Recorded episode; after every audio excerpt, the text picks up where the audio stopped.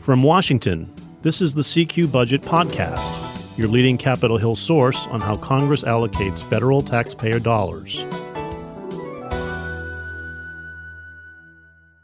I'm David Lerman, your budget tracker, and joining me this week is Laura Weiss, who covers tax policy at CQ Roll Call. Thanks for being here, Laura. Thanks so much for having me, David. And we wanted to talk about taxes because we've certainly spent a lot of time talking about the huge omnibus spending package that Congress finally was able to pass, all about spending. And we've sort of digested that last week, but we haven't focused much on taxes. Taxes were not a part of that omnibus package. And but there's a lot of tax legislation brewing out there, some of which could actually come to fruition in coming months. And there's no one better to tell us what that might be than than Laura, who's who's our tax expert at CQ Roll Call. So, Laura, what um, what do you see coming down the pike that may be most likely to actually get passed in in the next several months? Yeah, well, thanks for the question and thanks for having me to talk taxes, David. I'm always glad to. Um, yeah, I think with, as you mentioned, the omnibus, you know, there were some expectations that there could be a tax title, some pressure for that, at least discussion of it. That did not come together. And I think there were a couple factors of why that will play into things in the next few months. And some also provisions that were in the mix that are going to keep coming back up again. And so I think the big thing is you had a good number of tax provisions that are pretty popular here in Washington that expired at the end of last year. Some were pandemic aid provisions, some are pretty popular business incentives, things like that. And so those are going to be coming up, I think, a lot in the months to come. And there's a lot of sort of whether it's lobbyists, whether it's advocates, whether it's members of Congress, people who are searching for a vehicle to get their priorities done. And uh, certainly the biggest one that had a lot of interest for a long time is Democrats tried to do their Build Back Better initiative was this expanded child tax credit that's lapsed, right? I mean, there's still a push to revive that.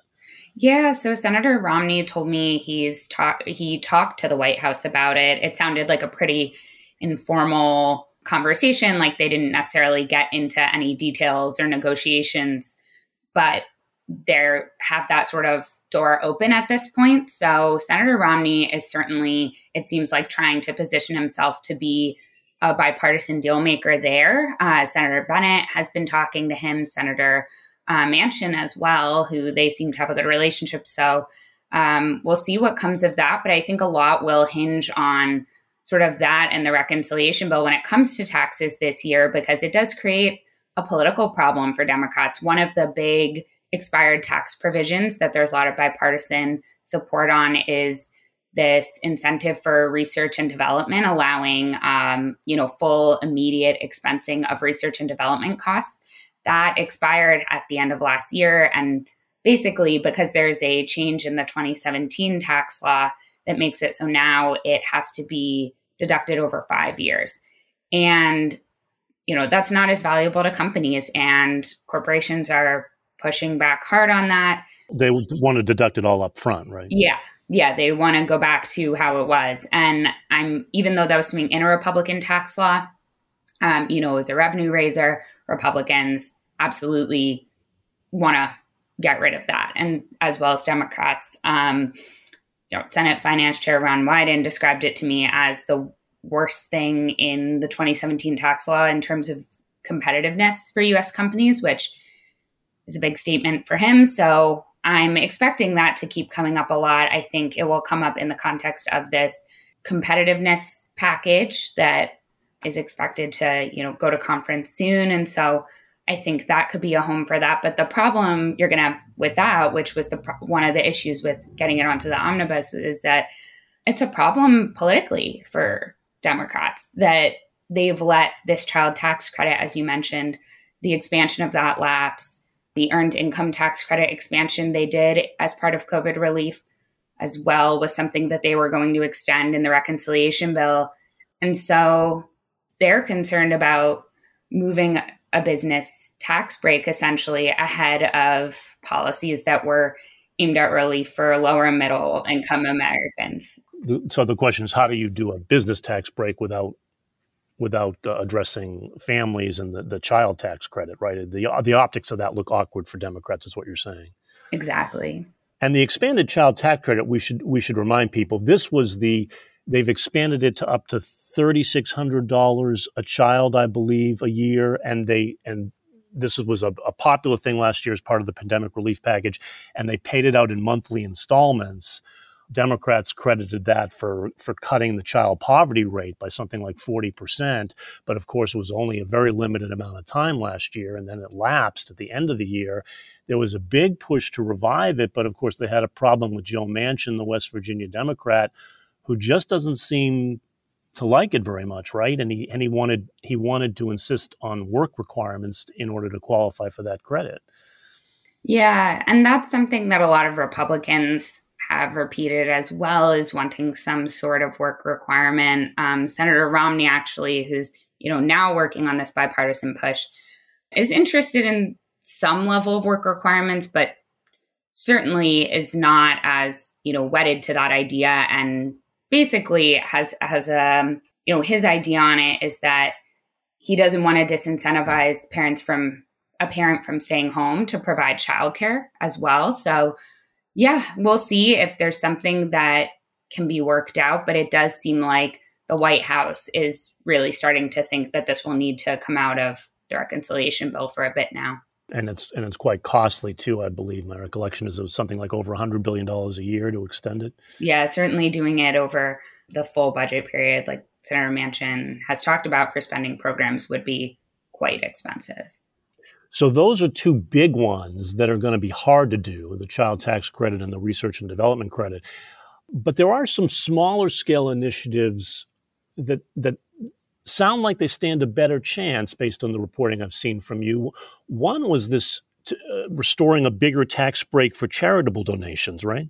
Yeah, absolutely. So the Senate Finance Committee held a hearing yesterday on that and basically the thrust was of that was really bipartisan support for bringing back this pandemic aid provision that gave a charitable deduction to people who take the standard deduction which is almost 90% of taxpayers at this point. So that was the idea of that was to incentivize a lot more people to give to charity and make that more widely available. It was supposed to help charities during the COVID pandemic, but there's certainly interest in, you know, that being a policy beyond the pandemic. And so I think we'll see where, you know, how that can move. There was very clearly bipartisan support. I think the questions are exactly what form it'll take and then, you know, how to move it. And I think one thing is we are expecting an extenders package to come together this year. And so that would be extending popular, probably bipartisan um, tax provisions that expired at the end of last year. You know, traditionally that often that could come together later in the year.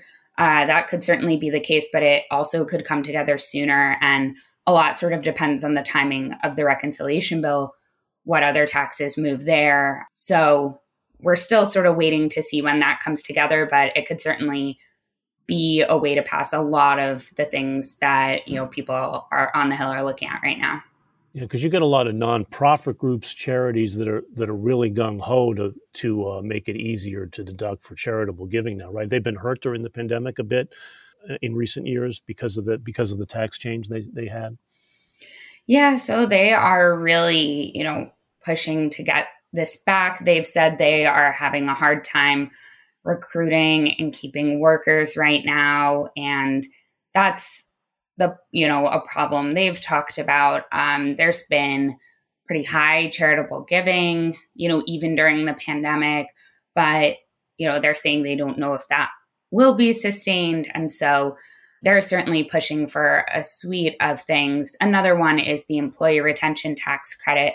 That was another pandemic relief provision that was meant to provide aid, uh, especially to smaller businesses, nonprofits. And so that was a big one for the nonprofit community. And they're really pushing to bring that back, especially it ended up being stripped early, basically in the infrastructure law last year.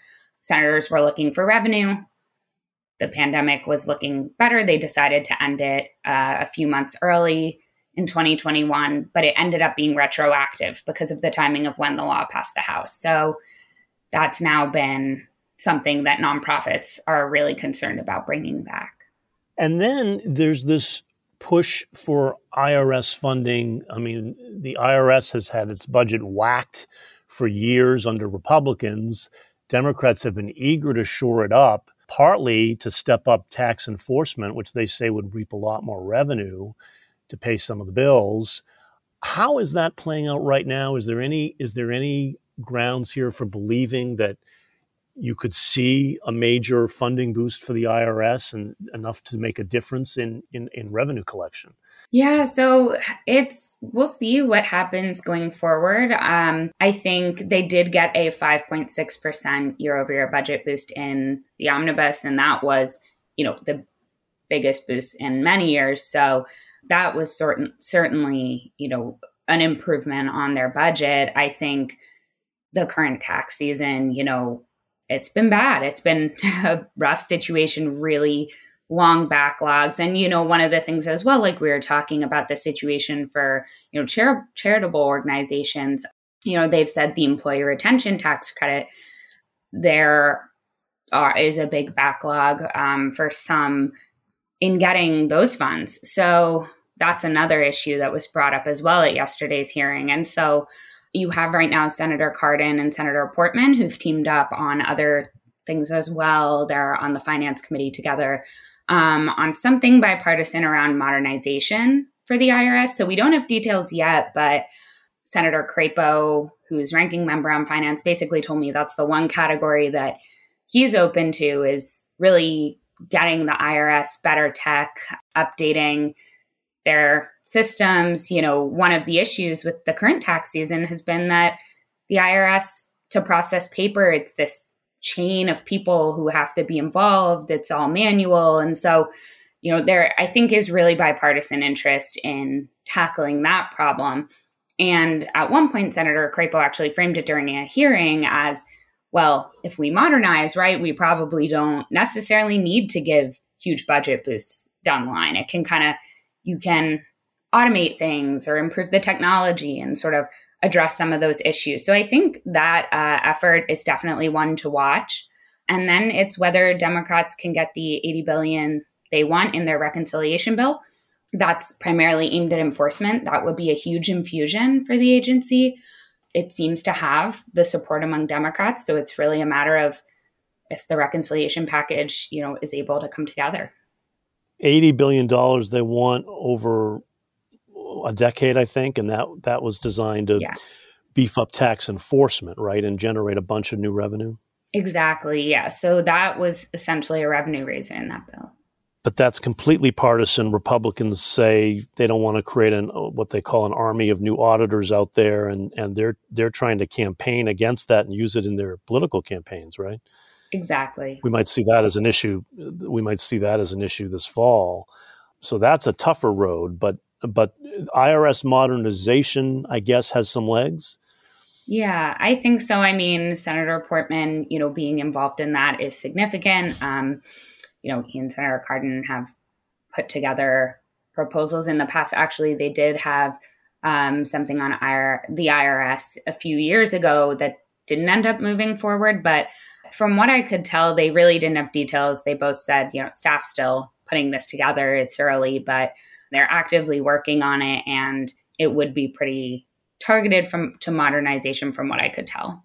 And of course, we're expecting any day or week now, we think, President Biden's new budget for fiscal 2023 to come out. Is there anything you're going to be looking in there for on tax policy, Laura? Anything you expect to see in there for tax initiatives? Yeah, so one thing I've heard uh, that some people are expecting is perhaps more details on international taxes. There's this effort for a 15% global minimum tax on multinationals right now. Um, and, you know, the US has led in a lot of those negotiations, but they've been, there's been a lot going on globally on that. And so, you know, there's a thought of that perhaps there might be more tax provisions to sort of implement the deal now that there's more information about what's going on globally, though it's still quite in flux, that there could be some new things from the Treasury Department on that.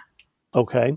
And we should note that the Ways and Means Committee, the big tax writing committee in the House, is undergoing is sure to undergo some change because the top Republican Kevin Brady is stepping down, retiring from Congress uh, next year, and Republicans are pretty confident that they think they can win a majority in the House in the midterm elections in November. And so there's a big battle underway to be the top Republican on that committee. It seems to be heating up. What do we know, and and what's who, who's who's competing against whom on that one? Yeah, so right now we have three Republicans who are solidly in the race. It's Congressman Buchanan, who's from Florida, Congressman Adrian Smith from Nebraska, and Congressman Jason Smith from Missouri. And so they are all in that race. Uh, this week, the latest thing is you had some fundraising hauls from Congressman Buchanan and Jason Smith, and they both announced to fellow Republicans. Congressman Jason Smith announced $500,000 raised in the last couple of weeks for the NRCC, that, you know, House Republicans campaign arm. And then Congressman Buchanan said that a fundraiser in the next couple weeks at his house in Florida is going to bring in a million for the NRCC as well. So you certainly have that heating up. And, you know, I think this is going to be, you know, a big thing to watch in the coming months and into the fall. And clearly, those members are looking at, you know, their fundraising, starting to really accelerate that as they try to get this spot. Yeah, I know Jason Smith is now the ranking Republican on the on the House Budget Committee, but he gave up running for an open Missouri Senate seat, specifically, I think, to be able to make a play for the Ways and Means Committee gavel. And so he's campaigning hard now for that. But Vern Buchanan of Florida does seem to be a major contender there who's giving it everything he's got also. And I don't know to what extent Adrian Smith uh, of Nebraska plays into that. He, he's obviously a third contender. I don't know how strong his campaign is right now. Yeah, I think uh, Congressman Adrian Smith and Congressman Buchanan both have the edge in seniority, but I think, you know, that's something they're both absolutely, you know, bringing up. But I think that's not necessarily the biggest factor here. There's fundraising, there's other support for the party, and those kinds of things that play into this and those relationships. So, Congressman Jason Smith is certainly making a splash getting into this race. And, you know, we'll see where it goes. So a lot to keep track of on the tax front, but uh, Laura's going to stay on it for us, and you can find it all in CQ and roll call. That does it for us today. Thank you all for joining us, and we will be back next week.